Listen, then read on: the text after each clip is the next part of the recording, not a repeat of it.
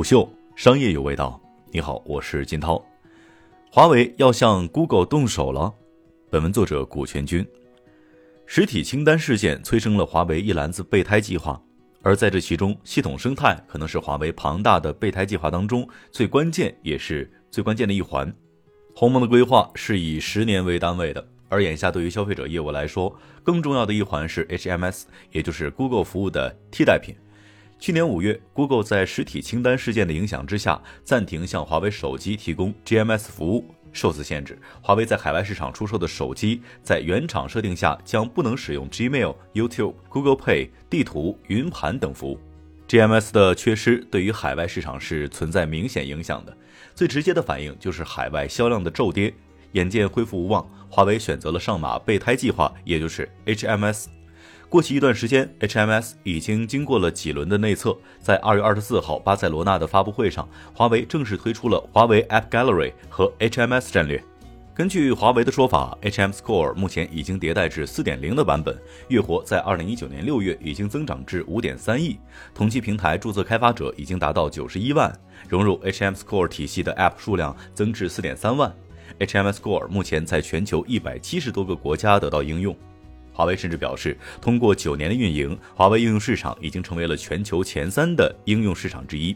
应用市场是一切应用与服务的入口，也是平台的基础。开发者采用平台提供的底层能力来开发应用，然后在商店上架，消费者下载，这是一个成熟的一套流程。华为将自己放在了和 Google 与苹果同等的位置上，而 HMS 对标的是 GMS，为开发者提供底层能力。HMS 包括了应用、服务、开发能力等多个部分，而 HMS Apps 则包括了华为云空间、华为智能助手、华为应用市场、华为钱包、华为天气通、华为视频、华为音乐、华为阅读、华为主题和生活服务等应用程序。HMS Core Kit 允许开发人员访问二十四个 HMS Core 套件、五十五个服务和九百九十七个 API，包括支付、登录、游戏、推送、地图、定位等等。为了推广 HMS，华为仍然选择用砸钱的方式，从那些可能发展自己独立生态的国家和地区入手。余承东在发布会上宣布了启动十亿美元耀星计划，号召全球开发者选择 HMS 为底层开发 App。此次发布会也是一个大型的招商大会。另外，华为此前已经在俄罗斯投入一千万美元吸引当地的开发者，也已经与印度的软件厂商以及土耳其运营商达成了部分的合作。华为这场发布会结束之后，荣耀马上接班，面向欧洲市场发布了 V 三零 Pro 手机以及九 X 两款产品，内置了 HMS 和 App Gallery 应用商店，这也是荣耀海外的第一款内置 HMS 服务手机。从短期来看，HMS 要拯救的是华为海外市场的实际表现，当务之急是解决一些 GMS 基础能力无法使用导致的问题。而从长期来看，HMS 也承载着华为的生态梦。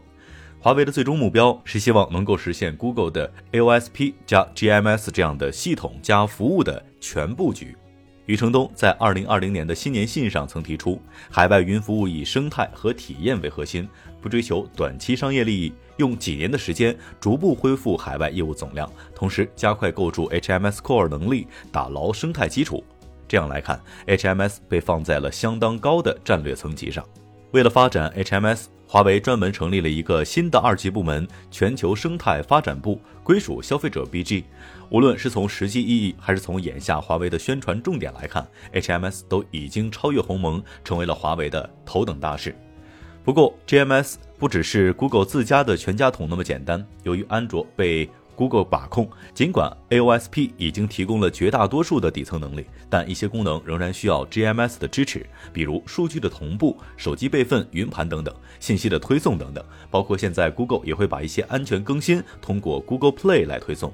由于没有安卓的掌控权，HMS 肯定不像 GMS 那样能够对安卓的使用体验造成巨大的影响，这也是 HMS 先天的一个短板，是鸿蒙需要解决的问题。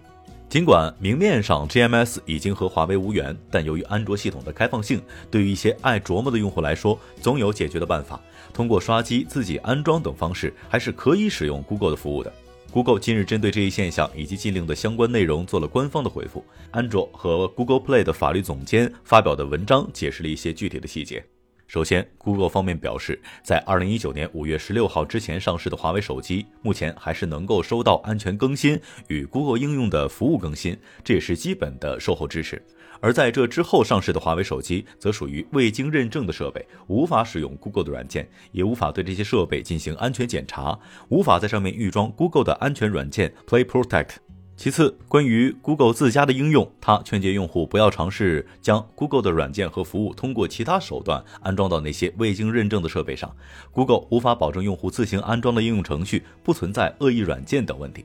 换句话说，禁令发布之后上市的华为手机，Google 不提供服务，也不提供安全更新等后续支持。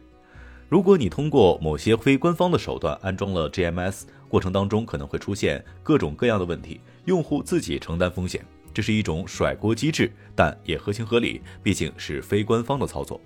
虽然 Google 看起来有点强硬，但被迫断供之后，其实自己也受到了不小的影响，毕竟少了华为这样的大客户。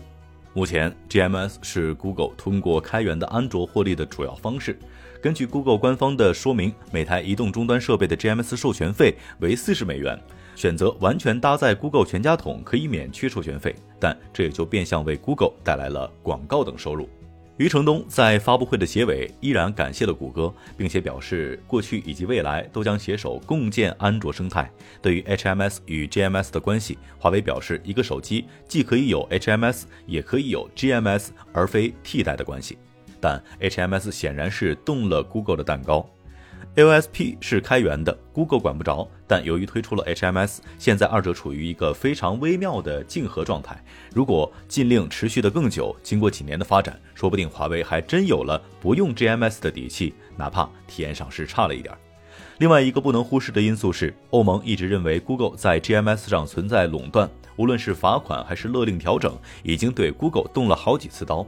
为了反垄断，欧盟一直想扶持一个能够制衡 Google 的生态。它也许会是 HMS，也许会是华为、小米、OPPO、vivo 四大国产手机厂商正联合打造的一个应用平台——全球开发者服务联盟 （GDSA）。HMS 承载了华为的生态梦，同时也让合作伙伴看到了机会。正如你所看到的，和 Google 的全家桶不同的是，华为选择的是构建合作体系。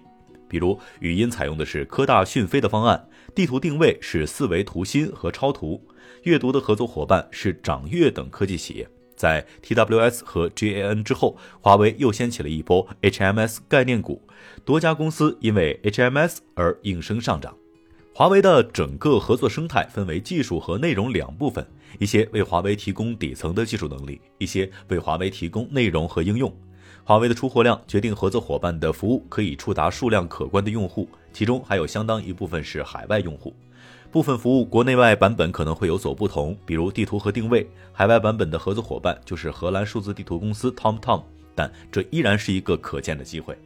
但显然，HMS 还在蹒跚学步的阶段，前景扑朔。如果从乐观的角度来解读，那就是还有很大的增长空间。安信证券认为，随着 HMS 在全球的大力推广，华为商店有十倍以上的增长空间，HMS 生态内公司将获得显著收益。因此，他们持续推荐与华为在各个细分领域进行深度合作的行业龙头四维图新、科大讯飞、梦网集团、中科创达、网达科技、城迈科技、掌阅科技等中国技术公司。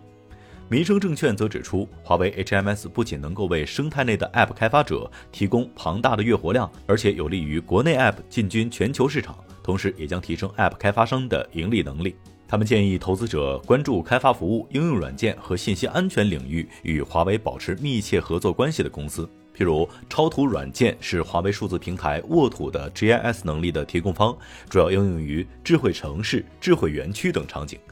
科大讯飞曾在二零一八年五月与华为签署战略合作协议，双方在公有云服务、ICT 基础设施产品、智能终端以及办公四大领域进行合作。从 Mate 十起，华为开始搭载科大讯飞的语音技术。掌阅科技为华为阅读应用提供主要的内容源，二者 UI 几乎相同。华为阅读的应用当中可以绑定掌阅账号。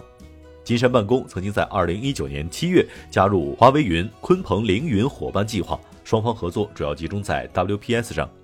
一朝被蛇咬，十年怕井绳。即便之后合作关系恢复，经过这么一回折腾的华为，也会意识到把牌攥在自己手里的重要性。无论是硬件还是软件，都会逐渐开始加强控制权，尤其是系统生态这么核心的部分。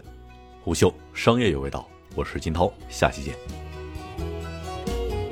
虎嗅，商业有味道。本节目由喜马拉雅、虎嗅网联合制作播出，欢迎下载虎嗅 APP，关注虎嗅公众号，查看音频文字版。